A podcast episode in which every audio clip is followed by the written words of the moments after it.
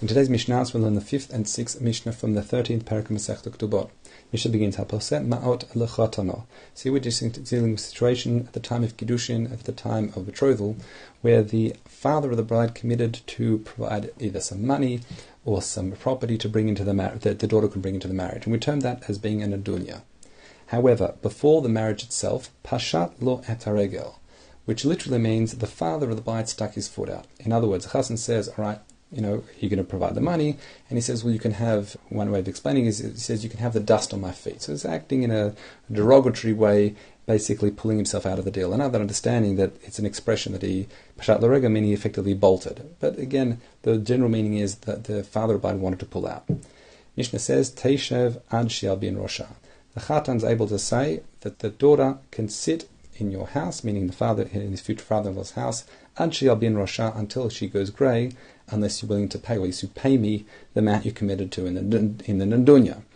Meaning he has a right to keep her in that state. We do not obligate him to either marry her or divorce her.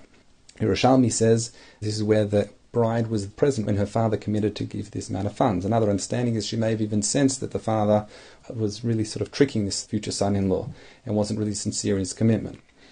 In any event, it seems according to first opinion, he can keep her in that state until they're paid. Admon says no. She can say, latzmi, had I committed financially myself, then yes, then yes, it's right claim that I should sit until my hair grows grey, mean I'm left in this state. However, now, it was father who obligated himself. Mani What can I do?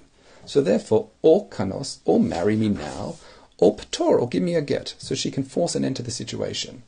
So Amar Rabban Gamliel says, Roni ani divrei admon. So Rabban Gamliel says once again, like we've learned previously, that he sees the reasoning of the logic and the logic of the position of Admon, and indeed, Kehati brings the halacha is like Admon, that she can bring an end to it and say, or divorce me, or marry me.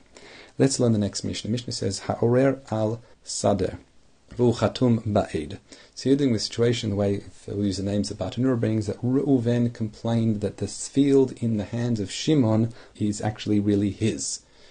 And Shimon pulls out a document, and in the document it says that Levi actually sold it to me. The problem is Reuven says, yes, Levi did sell it to you, but Levi is the one that sold it to me. However, the catch in this story is that Reuven himself was a witness to the contract of sale between Levi to Shimon. So therefore, that's why Mishnah says, "V'hu chotem alei be'ed." Admon says, "Yachol hu shiomar." That Reuven can say, "Yes, I signed it, but it's not because I agreed it really belonged to Levi. However, Hasheni noachli v'harishon kasher himenu. He can say Levi was too difficult for me to deal with. He was a, a, bit of a brute, a bit of a thug, and I found I, I was too scared, I was too nervous to take this person to Beit Din.